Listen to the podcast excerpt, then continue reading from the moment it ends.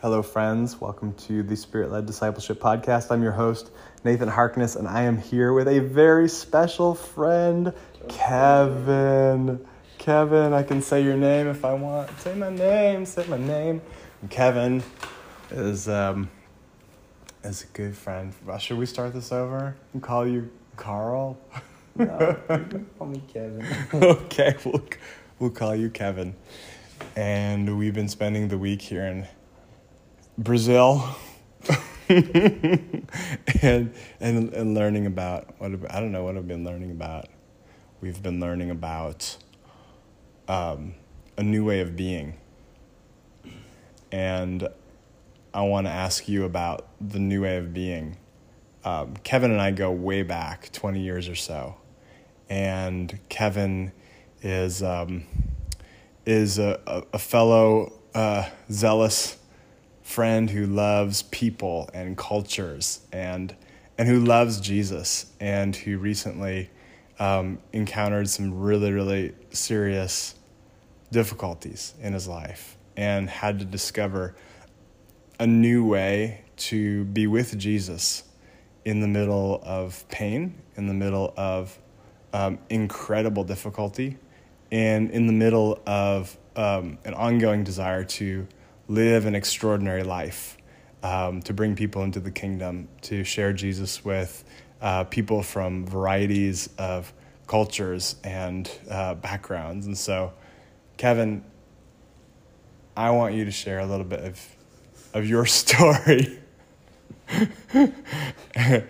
and um, and what what brought you to to Brazil, and then I'm going to ask you like where you find yourself in this moment with God uh, after that.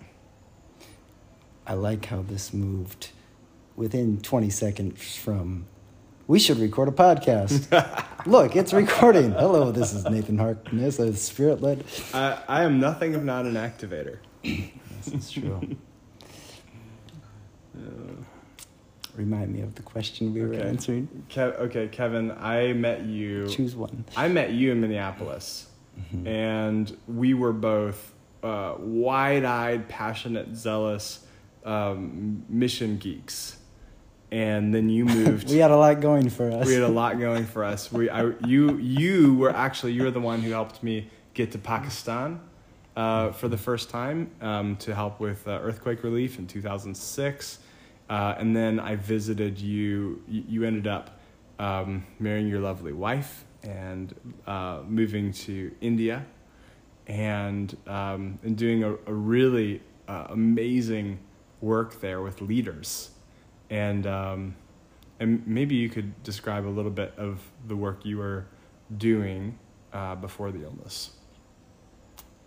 Yeah. Well, my wife and I both have a hero who died 200 years ago, and his name was William Wilberforce. And he was mostly known for abolishing the slave trade. There was a movie made out of, above, about it in maybe 2008 ish called Amazing Grace. But what people didn't know is one of the other half or aim of his life was to make goodness fashionable Hmm. and my wife and I were both working in the United Nations multinational and government sectors, which I had no ambitions. I didn't even know what the United Nations was, probably when I graduated from my Iowa high school. and, um, but sort of fell into it when I landed in India unemployed. I was like, I better make some money. I have a wife. um, and then once I landed, I liked it, but I was like, well, what is my purpose in this besides liking it? And I was doing leadership training and strategy. And I thought, wow, I'm getting paid to disciple the leaders of the nation. I should try to make goodness fashionable through this. and it gave a, a direction or a mission, purpose, and depth that was It- to it, what we were doing. And if I recall, you were you were using the life of Jesus as a as a model for leadership. Is that is that right? I wasn't Ken Blanchard, who I'd say is more, if anybody's in that space, um, uh, he was more, he wrote a book called something like Servant Jesus style leadership or something. Um, but for example, this was probably one of my favorite trainings I ever did. I got a call from, uh, in this case, it was a, a university in India, and they said um, they were the World Bank had paid them to fly the senior government officials from Afghanistan to come to India for a week to train them, and these are people who had to get signed off by the president of the country to come, and I think they're getting signed off by the president of the country to get trained by someone from Iowa. and but um, so they they called me. I, they had my name and they said, "Hello, uh, Kevin, sir. Um, we hear that you are a leadership expert." yes, of course I am. he said, and um, we have these leaders coming. Would you be able to offer a training for them? I said, well, yes, I can. What do you What do you recommend? They said, well, um, you're the leadership expert. so I said, well, I think we should do something practical. They said, yes, yes, something practical. I said, well, I can't think of anything more practical than how to resolve conflict and forgiveness. I said, well, that's an excellent idea. Come and do that. And so we spent the day talking about forgiveness. And the fun part was you can you can um, quote Jesus things like take the log out of your own eye before you start taking specks out of your neighbor's.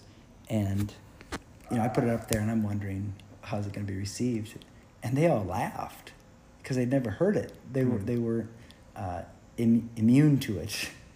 And so um, that was, hmm. so in that sense, yes. If you were a believer, you'd realize this guy still has teachings from Jesus. but otherwise, like, the World Bank didn't usually know. wow, go ahead. All right, so I want to jump into um, into the diagnosis, and um, your wife um, was also a leader in her space, which is education reform in India, and she was tasked by the government of India to uh, to conduct trainings like you um, to help uh, teachers um, understand better uh, methods for, uh, for teaching. And she did a, a really brilliant uh, dissertation, which I got to read on uh, education reform in India. And she had some really uh, amazing um, thoughts on, uh, on education in India.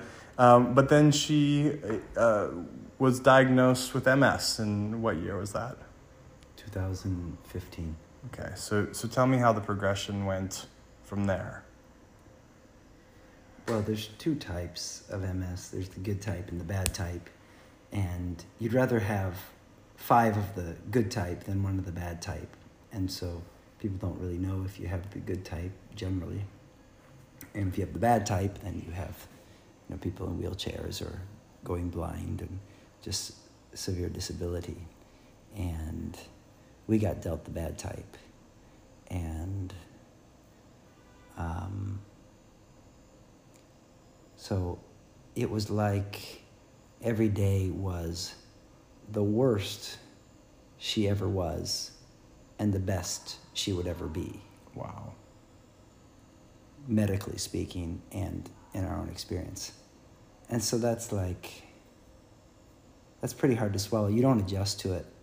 And they've done studies on people, if you get in a car accident and say you get, you lose your leg, you get amputated. Generally, within about one year, you're back to the same baseline happiness as you were before the accident. And that's true across the board with huge losses. But that is not the case with progressive diseases. And I think it's that reality. It's like you're grieving something new. You're like, I just got used to that loss.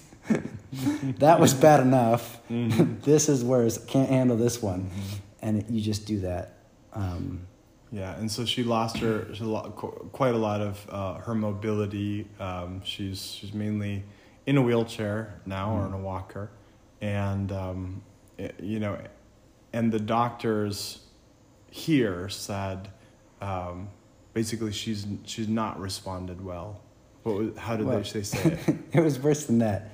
Now, both my wife and I have PhDs, so of course you're like, well they haven't cured it yet. We'll find a cure. So, um, invested about five years of my life trying to cure an incurable disease. and after five years, had a meeting with a neurologist and then another doctor who we've been meeting with for since the beginning. And they, they both independently said, Kevin, we've never had anyone respond less to treatment than your wife. Mm-hmm. And I thought, how is that even possible? You're 60 years old. um, and um, it was like I was reading the story of Jacob at the time. And Jacob was a very clever man who could figure out how to get what he wanted. And uh, it wasn't until he got his hip broken that he said, My God, not just the God of my fathers. And it was like mm. God saying, Kevin, you are not decisive in this, and you need to surrender this to me. So that's why I wanted to ask you because you tried, you're an intellectual person, you're also a person of great faith. And I've seen you, um, you know, operate in, in healing the sick. You've seen people get healed. You've seen miracles happen. Um, and with your wife, you tried, I mean, everything. You tried um, prayer, uh, medicine, uh, homeopathic, like um, supplement. I mean, you've tried everything. And it seems as though to this point, it just gets goes from bad to worse. And I want to ask what happened with your faith in that time of um, fighting an incurable disease and trying to cure an incurable disease. I'm not sure what happened to my faith. I have to think about that. I can tell you what happened to my emotions. it was like my life got sadder and heavier, and responsibilities got heavier. And so it's like there's a strange thing that happens when you have lots of sadness combined with lots of responsibility that can steal your joy. Mm. And so that was what happened over the last five years, more than five years now. Um, what happened in terms of faith? Um, the odd part was um, I wanted to grow. Like I, I never saw anybody get healed my entire life till I was, I don't know, was I thirty? um, but then I started seeing people get healed and saw people healed around me, and I mean even our own neighbor a Muslim guy got diagnosed with leukemia. Prayed for him a couple times, and he comes back to me, telling me, tells me he's healed. The doctors have no explanation. Wow. I'm like, I prayed for you like two or three times. I prayed for my life, wife like 40 times, maybe wow. more. And it was odd because I can't think of a time that I prayed for my wife, at least in the first five years, that I didn't actually believe she was going to get healed when I prayed, which is which doesn't even make sense to me when I say it now, but I really believed it. Like, I'm like, okay, now try. yeah. You should be better now. And I'm like, that's bizarre to me. So I think faith wise, I was just more and more convinced. And like, I'm like, and the, you read your Bible, I'm like, I can't, can't read my Bible any other way. And I'm like, Jesus, you said you'd give us authority over autoimmune conditions. So where is it? mm. And there is this sort of yeah, that would be a little bit many conversations with the Lord where that in one line were that line. Um, you said this. Where is that? Um, and in the middle of that, um, you and I were talking some. I visited you in India, um, 2017. Uh, so that was that was five years ago, and um, but we started talking more probably a couple of years ago. Uh, in 2020, I, I think your emotional. when uh, you became holier than I thought, I need to talk to him more. It, it, was it was the the emotional toll of the MS, along with re- just relational stuff and uh, and just emotional pain, and um, it, you are in a very hard place. You're in a very dark place, and just describe what that was like for for you? This is 2020? Yeah. Oh.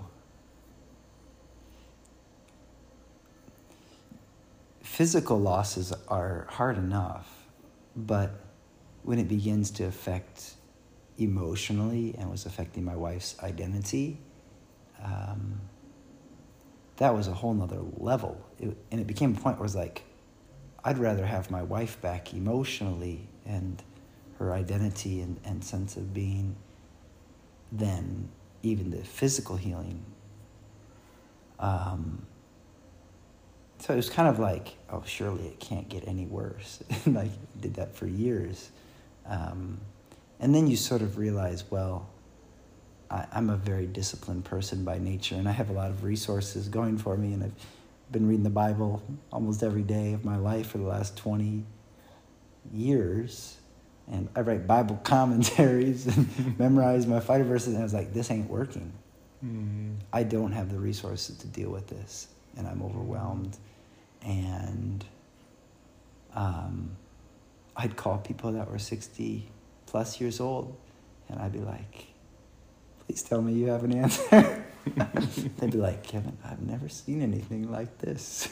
I don't know what to tell you. I was like, no, don't say that. Wow. and you were a, a funny, a funny piece in that. And the line that probably most changed me, and I think is what made me say, Nathan, would you disciple me? was you said, Kevin, you're really good at life is war. But my desire for you is that you would know the love story within the war. Mm. And you said it and it rang with so much truth inside of me, and I thought that is true. Mm. And I don't know what that is. Um, and I need it. And you said, mm. I think it's time for you to move from the book of Proverbs to the Song of Songs. Mm. And he gave me this, uh, this homework assignment to read Song of Songs if I was so daring. Mm. And I did. And it's been about a, no, it's been probably 18 months since you, you said that and I began this quest. And I feel like in some ways it was only fulfilled three days ago. Mm. That sounds crazy, actually. Yeah. Yeah, and, and, and along along the road we've had many many conversations, many adventures, and it's been really painful and, and beautiful to walk with your family on on this journey. And really to be i think i think for me the the hmm, the turning point in our relationship was one i took you through some redeeming memory work. Oh yeah. And i got to see um, through the Immanuel approach how jesus interacted with you as a as a young boy out on the baseball diamond yeah and i, I have such a tangible memory of the playfulness of your relationship with jesus and the very casual way in which he invited you to conquer cities and to mm-hmm. take over, you know, territory with him. And I, I remember just thinking, this is you, this is my guy. Like this is this is uh, I love this, and I love I just love Jesus. I love the way that he interacts with you in a way that's so familiar and yet so unique to you. Mm-hmm. But then I think that wh- what really got me was one time we were talking, and and the Lord gave me a verse, and it was just a scripture reference, and I looked it up, and it said slaves obey your masters um, mm-hmm. as as unto the Lord. And the Lord said to me in that moment, "You are Kevin's slave, and I want you to be obedient to him." Mm-hmm. And so I remember saying that, I think, Kevin, I think you're, I think I'm just your slave. I think I just really. Um, because you're asking me for question, you, questions and you're asking advice, and I, have always had a great respect for you, and um, would have you know been really happy for you to teach me, and you have taught me many things, and um, uh, about parenting and different things. But um, at that moment, it was like the Lord made it really clear to me that I'm your slave, and um, and that's when I really took it seriously that that God has something very important to do in your life, and you know you need people that are here to serve you, and so um, so that's that's really why I came to Brazil you need help, is what I'm trying to say. Um, because, you know, you said, hey, what would you think about coming to Brazil? I said, it's COVID. My family wouldn't probably like that too much. Um, but I am your slave. And so um, I'll talk to my wife about it and I'll talk to the Lord about it. But ultimately, if you, if you want me to come, I'll be there. And so. Um, so I came with our, our mutual friend, uh, Jenny, and, um, and we had a week down here with you guys. And I'd love to hear just what, what stood out to you about this week and what God was saying to you about how to walk with, with God in, you know, in, in the season of life you find yourself in. Yeah. I feel like you you need models around you to realize that there's something that you don't have.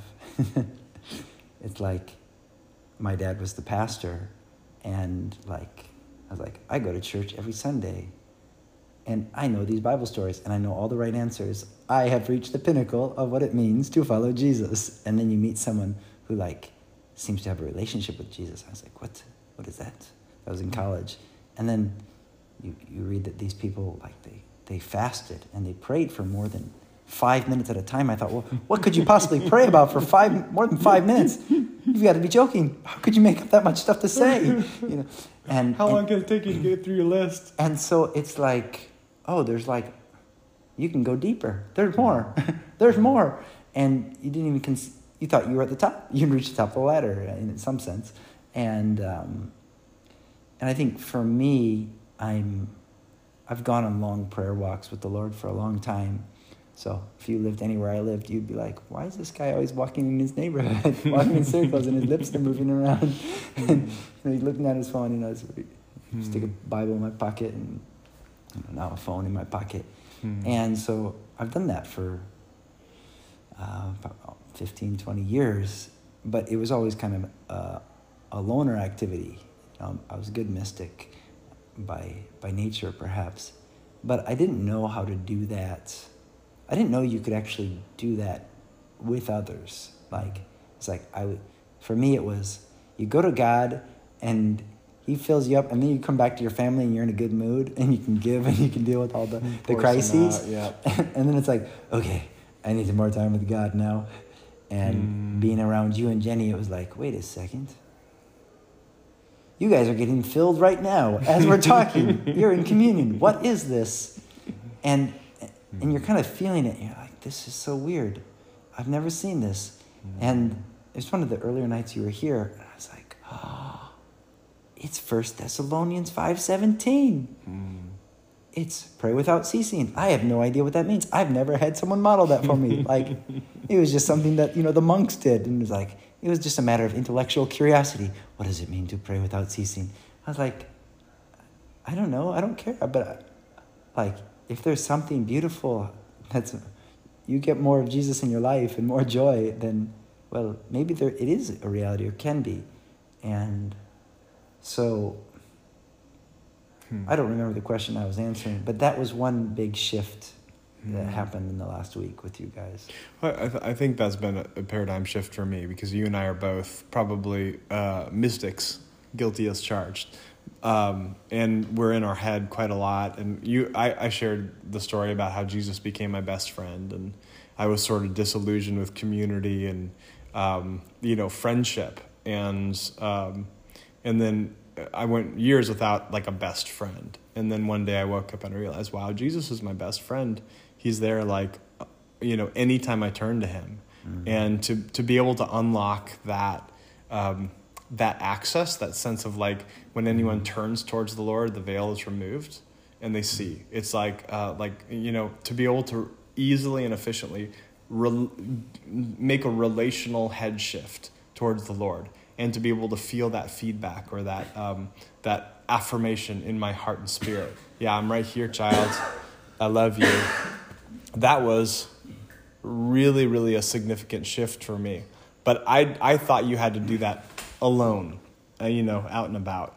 Um, out in the woods, you know, out in the Word, like on the beach, on the beach, you know, in beautiful places, and but then to discover that actually Jesus flows through community, and Jesus flows through other people and it's messier but it's it's actually part of how he's designed us to operate is um, we build one another up in love as each part does its work and um, and so it's it's been really a revelation to me, and I feel like we've been learning it together. Um, that, that there are effective ways that you can get filled with the Holy Spirit in the context of uh, friendships, in the context of conversation. And you and I have had many conversations where it's like you say something, and I, you know, part of your anointing, Kevin, is you, you say things that are true that feel true in my body. It's like you say something about about the Lord, and it like it gives me chills. Like just just there's something about the weight of truth and the way that God has designed you to speak truth is is very fun to be around. But but everybody carries that to some degree. Like when we speak to each other, we recreate these mental environments in which um, God's presence can be felt and God God can be experienced, and we express different aspects and attributes of who God is through our you know unique gifting. So I, I feel like it is very much like a shared a shared learning adventure um, that you and I are both on um, as like mystics learning to live in community. You know. Yeah. The question that I had before the breakthrough three days ago, which troubled me, was, and I asked Jenny, is do you spend more time talking to your thoughts or talking to Jesus. And it, I couldn't even imagine the possibility of talking to Jesus that much. That you're, when you're with someone and they're talking, you're having a three way relationship. Mm. And it's like, Jesus, you love this person. What do you want to say to them? And you're just kind of sitting and resting and not. um, I don't know how to describe. It's almost like yeah, you're you're resting in the conversation with Jesus and before Jesus, rather than solving someone's problem with your own brilliance. mm. Which is, I mean, that that is a huge that's a huge thing, and um, well, I, it feels to me like you've picked it up quicker than I I have even because even during this week, you know, there's been stuff that I've pr- been processing with you that I've needed help on. And it's always surprised me that when I finish talking after maybe a minute or two or five, um, what I what I get back from you is not well. I think this is how you need to solve the problem, or like, you know. Sometimes you'll you'll give an empathetic response, but but then you'll say I, I, I almost get this picture, or I, I almost feel like the Lord what the Lord's impressing on my heart for you. So it's like wow, like Kevin is listening while he's listening, and yeah, good way to put it and yeah. and it's it's universally helpful to me. It's like uh, like you you've become more helpful and useful to me in the mm-hmm. last few days um, than in in any of our friendship combined. well, thank you very much. I mean, like, I'm, and we've had a lot more time together, but and and and I've you know been open with some pretty deep places, but you know you've been incredibly useful to me, and it's really not because you're so wise. You're a very intelligent person but you are tapping into the pictures, words, and images and scriptures that the Lord is putting on your heart. And, um, and it's giving me actual traction. Um, and I think that's, that's really how I want to live. And I think that's how you're, like, in terms of this new way of being, like, you want to live that way too, is um, we both want to be useful in the kingdom. And the best way for us to be useful is to listen and to obey, which is so simple. But, but we need to learn how to do that more efficiently and more frequently and in the context of relationship.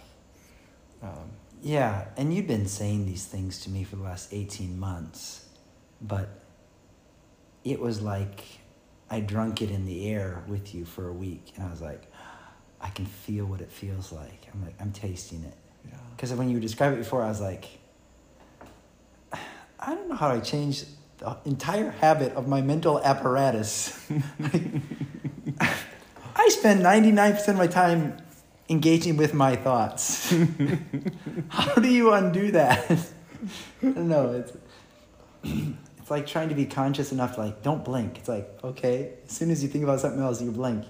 Um, it seemed impossible. And somehow just being around it, I, I was conscious that I was trying to um, absorb something from you guys. It's like you have something that I I don't have, and I don't have words for it, and I don't know where else I could get it.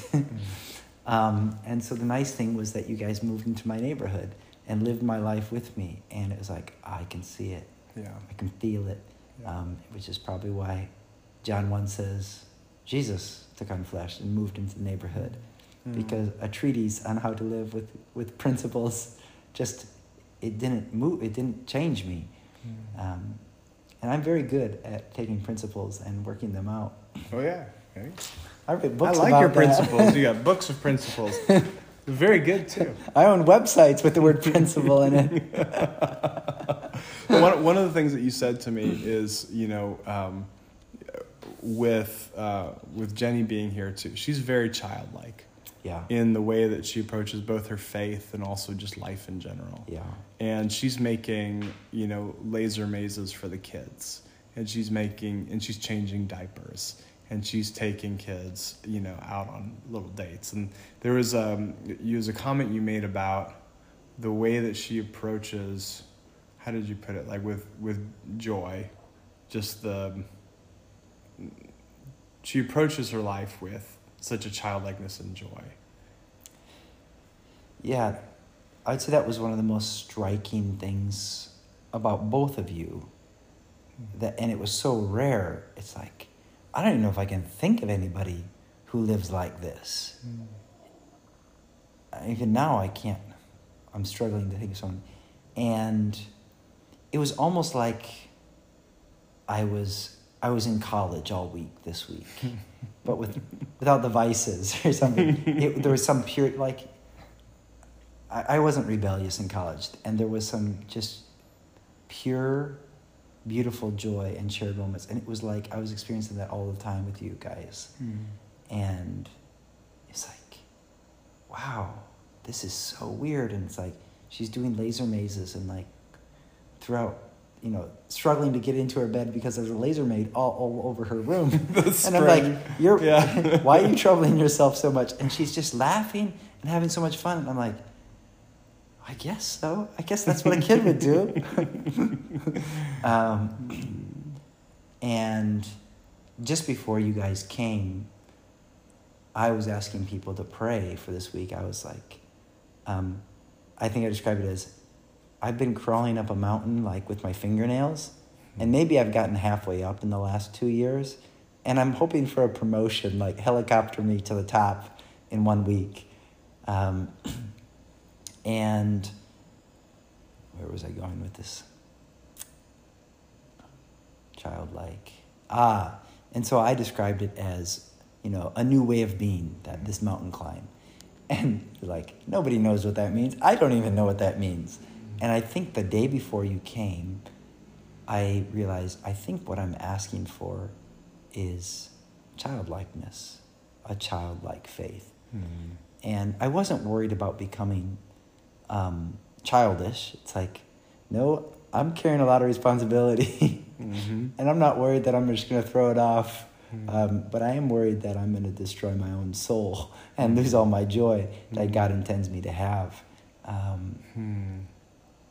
and I sort of knew it was my inheritance in a sense.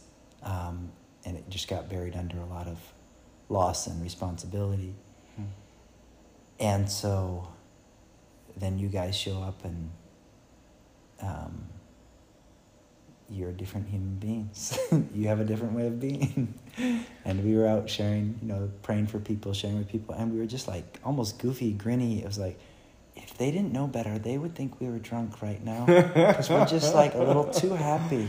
just having fun and that was really fun for me because I, I genuinely don't usually do that kind of thing but we were everywhere we went it seemed like we found somebody to talk to about jesus and to pray for. And um, it, it was like many days it was just just somebody to sit and talk with and to share testimonies and, and it wasn't a really heavy agenda. It was just like wow i can feel jesus loves you so much and, and i'm just so glad to be able to talk to you and to share a little time with you. And it was there was something very unhurried about it um, that was really special for me too. And I, I would say again this is you know the childlikeness is is definitely something that i'm i'm learning but it's significant to me um, because you know of a picture the Lord gave me, which was um, uh, maybe a couple years ago. Uh, I saw these two mountains, and in the valley between this grassy valley, and on one side of the mountain, it was sort of like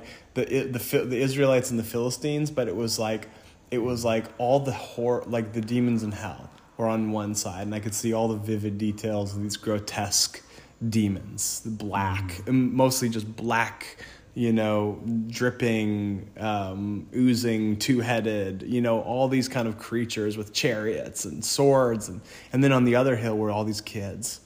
And they were, you know, maybe five to 10 years old.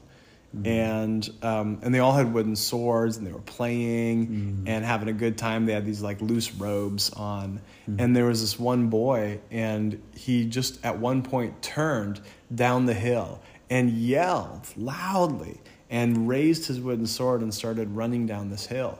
And, um, and then all the kids yelled loudly and ran after him with joy, just laughing, having a great time. And, and I saw the faces of these demons just melt in fear. And they started turning one by one and running away. And I looked behind the children and I saw these giant feet. And I saw Jesus about 30 feet tall running behind the children, just shaking the earth with every footstep. Wow. He had this robe. It was like um, it was flowing. It, he didn't have a belt on, and so it was just flowing haphazardly in the wind. Mm-hmm. And he was laughing as well.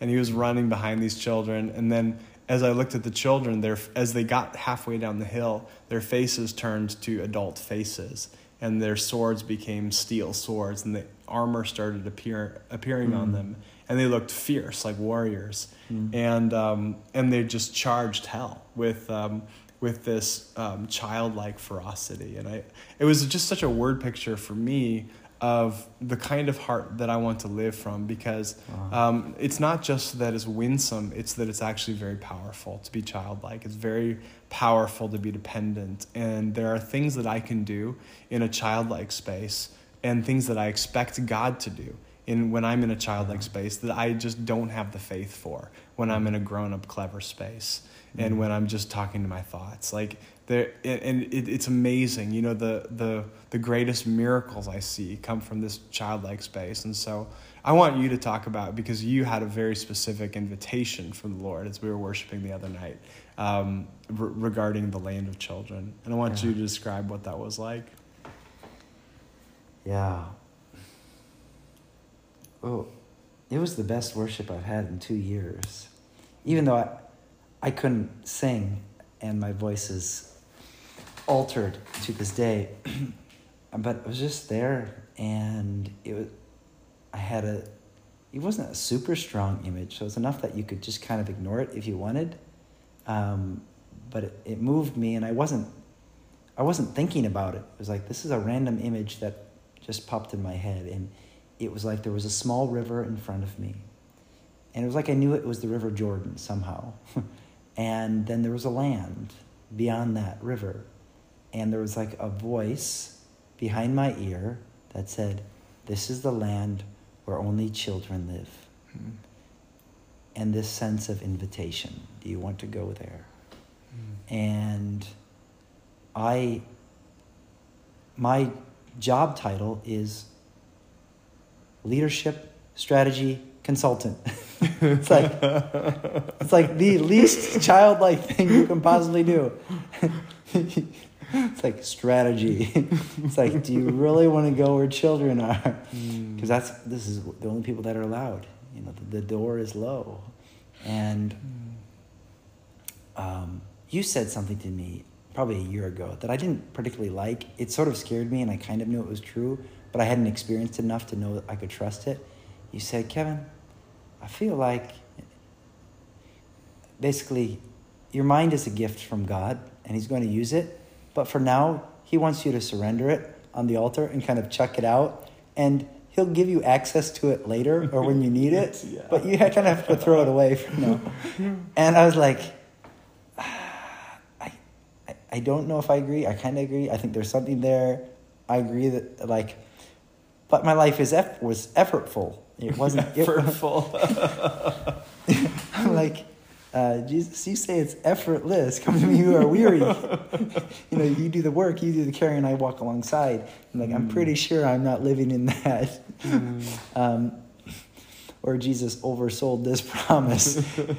and um, and so it wasn't a no-brainer in the sense of this is a land where only children live, but it was like, well, this is what I've been waiting for for at least 18 months and hadn't been doing before that. You know, wasn't even aware of that. I wasn't aware of that need. It was just I was doing the next thing because it needed to be done. And um, it was like I said, Yes, Lord, more, Lord, and walked through the water. And it was like, This is a baptism. This is like a second baptism. Mm. And nothing magical. I didn't, I didn't feel like I was a changed person. You guys prayed for me. It was like, it was good. And Jenny asked me, What were you, what were you thinking? Or what was going through your head? I was like, uh, not much. It was mostly just trying not to do too much. it, was like, it was like, Lord, I think I'd probably just saying, Lord, I'm yours. I'm yours. And you do whatever you want. Hmm. And this sense of now the seed, it was almost like this door, this invitation is now open to you 24 hours a day, every day. You can walk and live in the land of children every day. Um, which biblically was always true to me. It was like, mm-hmm. you can mm. always dwell with me, you can always abide in me. And um, I can always be your strength, and I can always be your friend, and I can always be your helper, and I can always be your, help, your salvation and your savior. It's like that was always there, but it was like it somehow was not hitting my heart or and now it's like this is my reality and um, for me one of the tests of whether i'm living in that the land of children is okay how do i do this in a way that's effortless because if i'm listening to nathan and i'm trying to help him and it's becoming effortful well then i'm probably like i'm probably living in the land of adults yeah. Yeah. and so i'm like let me just stay here and yeah. pretend if this was all easy which is the same when people often you pray for healing, that you're probably better off if it feels really effortless and you're not trying. You're not trying to push power through your hand to yeah, heal somebody. Exertion is maybe not the uh, the best way to get results in healing. And I guess uh, one of the things that really stands out to me about the land of children and, and what it feels like to be childlike in the kingdom um, uh, is this idea of relational circuits being on and the idea that like a child one of the attributes of the child is that they trust easily. And there's sort of um, it's bef- before all the pain in life sort of takes hold of you you have a warm natural relational um, trust in people and, and, a warm desire to be with people. And um, Dr. Karl Lehman or Jim Wilder, we, we both are pretty familiar with, uh, you know, would call that having your relational circuits on. And, um, and I think that when your relational circuits are on towards the Lord, there's sort of um, that, that warm desire to be with Him um, is, is just really, really present. And so, um, I guess I guess that's it's a helpful it's a helpful metaphor and um, and an invitation to to live in the way of love, to live with relational circuits on. Um, and and as the Lord always says to me, you know, when I when I have a success in, in ministry, I start thinking about what did I do and how do I reproduce it. And uh, and the Lord will often say to me, "Now don't get clever on me." and there is sort of this um, um, this need that we have to not figure everything out and to be young in in the process. And I think when we do, we, we're we're gonna find a lot more dynamic power. And you you mentioned that some of your heroes, um, you said like E. Stanley Jones, you said sort of had that childlike spirit about him. And I think a lot of the people that we really uh, appreciate and admire um, have that sort of uncomplicated uh, no guile, childlikeness um, about them. I want to know just any any thoughts or reflections you have in terms of cultivating that. Um, I think the invitation sounds good. We all know, you know, it's it's uh, if anyone doesn't enter the kingdom like a little child, you know, like it's hard to enter the kingdom if you're not entering like a child. But um, but what you know, what are the mental habits and disciplines if that's not to grown up of word to cultivate childlikeness in your life? Well, I feel like I'm I'm three days in. like, yeah, you're like a child in this journey. You should know everything. And like, I haven't decoded what's happening. I, I'm one of the codes was this has to feel effortless or it's not sustainable. The um, the other one is this habit of I'm in a conversation with somebody, and so r- rather than get bored or try to predict what they're going to say or come up with a solution. Just kind of this sense of, Jesus, thanks that you're here. Like, mm. um, and let me be like them to you. What do you want to say to them? And and sort of turning my attention there. That's mm. another. Mm. Maybe the third would be, for example, was it yesterday or two days ago? We went up to the mountain, and it was like my my first test in the land of children because it was like everything went wrong in the morning. I was like, okay, now try to stay like a child, brother. Like, oh golly. So I went and took a shower, and I was like, Jesus, help, help. And uh, then we went out, and there was which really stood out to me, by the way, the fact that you got in the shower and you just said, Jesus, can you help? Yeah. You know. And that was about as much as I could, you know, eke out. It's like I don't even know what's happening. and there was this sense of when we were there and we were talking, praying, sharing. I got some images, some that were a little bit weird or some scripture. I was like, I don't know if this is profound or helpful or nothing, but I'm just going to trust that um, the Lord knows me and it's okay. Whatever I am is okay, and I don't need to be ashamed. So I'm just going to let it go out there without trying to evaluate whether that was brilliant or not brilliant.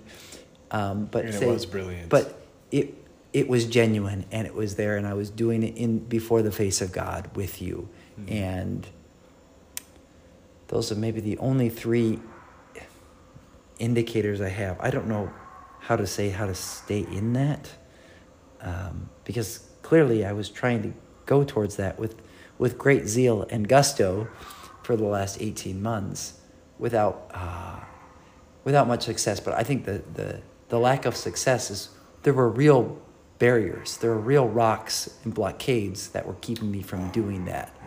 And it was like, it wasn't one block. It was like I I exploded this this this huge boulder. Hooray! Everything's to be wonderful, and it would be wonderful for like a week. And then I was like, why am I plateauing? Why am I not connecting? What's happening? And I was like, holy cow, there's another one. Oh, shoot. And it was like, I think most people just, there's just too many. It's just hopeless. And, and one thing I learned from you, you and Jenny was if you're not joyful, there's probably a reason. You know, and there's actually probably 12 reasons. Mm. But, and so I think a lot of last year and the year before was dealing with these mega obvious bad emotions like I'm in despair. It's very hard to connect with God in despair. Um, and so maybe that was one. Secret. And I, th- I think that kind of goes back to a very, um, a very key thing for me in my journey, um, which I learned from, from Karl Lehman, which was if you are um, if you are not connected to God or you don't feel connected to God, um, there are reasons for that. Uh, the reasons are on our side if we can identify them and um, access Jesus' help in removing them, then Jesus always wants to connect with us in a way that makes sense to us, to our wiring and personality, our capacity, and our ability. And um, um, I think that was really revolutionary to me to realize that God always wants to connect with me. This is just 100% of the time. And and to realize that blockage is uh, is not my fault, but it is on my end, and it's my responsibility, and it's it's mine to discover um, with His help what those things are. And sometimes it's just a matter of asking for help. Can you help me understand this? Sometimes it's a matter of, of asking friends for help. But um, one way or another, you know, when we remove those blocks, we find increased capacity and ability to be relational, not just with each other, but to be relational with God in a way that um, that we are able to experience God. And that to me is a tremendous promise because it means that we have um, agency in our relationship with God. We're not just waiting for, for Jesus to zap us with a lightning bolt and just sort of wondering why he has sovereignly chosen not to connect with us. His, if we believe in him, um, he, he lives inside of us and, um, and he wants to be experienced by us. And the more that you've been able to remove those blocks, you have experienced him, um, not, not, um, you know, not with you know, a voice from heaven or um, the earth shaking all at once, but increasingly consistent with your capacity and your wiring. And it's been really beautiful to watch how the Lord is drawing you deeper and deeper into His presence. And so, um, so I'm very excited about the journey that you're on, and I'm very excited about what's what's next. You've you've got some big decisions coming up, and one of the things that I really appreciate about you is that you are.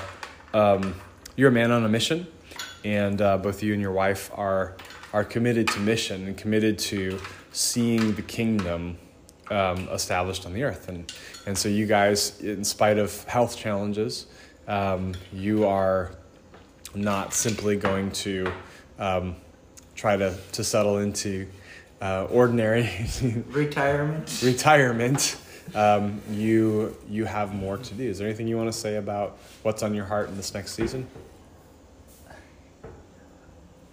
I had a better answer to your last question now that I had one minute to reflect on it. One quote that has gone through my head as much as any other in the last 10 days is Dallas Willard's definition of humility. And that is humility is never pretending. Hmm. I thought, I'm not going to pretend to be any smarter or any happier or any um, anything else. I'm going to be fully whatever I am and, and assume that that's okay without shame. Mm. Um, and just because you and Jenny weird me out sometimes, I'm not going to pretend that I'm not weirded out. You know, I'm going to just stay there with myself. I'm like, I, I weird I, myself out all the time. who I am is okay. and so that desire of I'm not going to, even when, when you were looking for some answers from me, I was like, there's this pressure of like, I can't do that. it's like, no, I'm not going to try to get out of this state and be anything more than I am. So hmm. never pretending. And maybe that's the quality of children hmm. um, at their best. Like, they're yeah, not, they're well, not. You have three small children, and, and you know, especially for the the the littler ones, it's it's just like there's no sense of there's nothing hidden.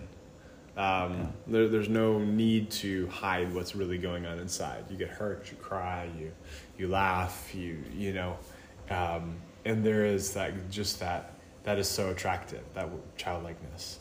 Um, yeah. And that sense of oh, Wilder would say um, the ability to be yourself in every circumstance, uh, mm. every situation. That's that's what maturity looks like for him. And so, uh, it's a good answer it wasn't the answer to your question, but it was the answer to the earlier question. Yeah. Uh, I would say the verse that has most spoke to my wife and I in the last three weeks is Hebrews 12 1, that you're surrounded by a cloud of witnesses. You tell her. As you were saying. This Hebrews 12 1 since you're surrounded by a cloud of witnesses. And I'm picturing people that have invested into our lives. And I'm like, and they see me and I see them. It says, therefore, run the race that is set before you, which to me is a parallel to Ephesians 2.10. You're saved by grace for good works, which God prepared in advance for you to walk in. So mm. that one's you walking in it. This one you're running in it. Mm. And the sense of we have to keep running. It doesn't end. And and so as God is getting us over this mountain. There's other mountains. And maybe it's the same thing that drives Elon Musk. It's like, bro, you could have retired 20 years ago with PayPal. Mm. Why do you put yourself under this stress, brother? Mm. and I think it's that same drive to run and finish the works that God has put in your hands to yeah. to steward. And that is that's something that has always impressed me about you is your ability to run very far with very little. You you oh, made a you. you. made a comment to me um, that you have such a sense of mission. And if God says in the Bible you should do something, then to you it's settled. And um, and if you receive a sense of calling like you did to, to India or back here to Brazil. Is there's a sense of assignment, and you're not going to be de- deterred from that assignment. And I think that's something that's very, very admirable um, and very powerful, and um, and just just biblically speaking, is very honored. And so, um, so I appreciate that about you, and and I think that with this relational piece of of entering the land of children, which we're both learning and learning to pray without ceasing and learning to walk just walk with jesus in in life. Because really ultimately um, you, we both want to just do the stuff jesus did. And one of the things jesus did was he just listened to the father and he just did that stuff. And then he got a bunch of friends together and he he taught them to listen to the father and do that stuff. And it's sort of like both of us hunger for that life. We see the potential and the adventure uh, and the simplicity, but also the world changing impact of living the kind of life that Jesus modeled. And so we're on the journey, we're on the adventure, and, uh, and I'm really excited to see what God does through your life. I just want to appreciate you for taking time today for the craziest, most impromptu podcast I have ever recorded in my life. And we're like mixing drinks and uh, eating uh, acai and uh, and talking, and it's uh, been really fun just to do this with you and with Jesus. So, Kevin, any last words? no. All right. So, yeah. So good. What's our uh, our sign off? Uh, be be in the new way of. Never mind. well, thanks for joining us today for Spirit Led Discipleship uh, with me, Nate, and buddy Kevin. Um, hope you guys are doing well, and praying for you as you're hearing this that uh, that you'd hear the voice of the of the Holy Spirit speaking to you, and inviting you into uh, whatever comes next for you, into the simplicity of, of the journey with Him that is um, so winsome and so fun and so worth undertaking because um, he deserves to have all of you. Um, and you get the joy of having all of him. So God bless you guys. And uh, wherever you're listening from, thanks for tuning in today. See you next time.